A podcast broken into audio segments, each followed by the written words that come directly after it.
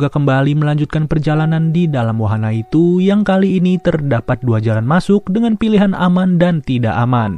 Alhasil, rombongan pun dibagi menjadi dua regu dengan jalan yang tidak aman akan dilalui oleh Evan, Harper, dan juga Mallory. Sedangkan jalan aman akan diambil oleh Nathan, Bailey, serta Angela.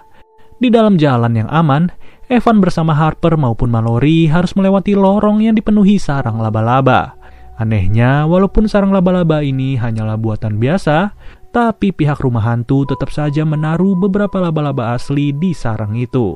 Di sisi lain, Evan, Bailey, dan juga Angela mulai melewati sebuah lorong yang setiap dindingnya sudah dioles menggunakan oli.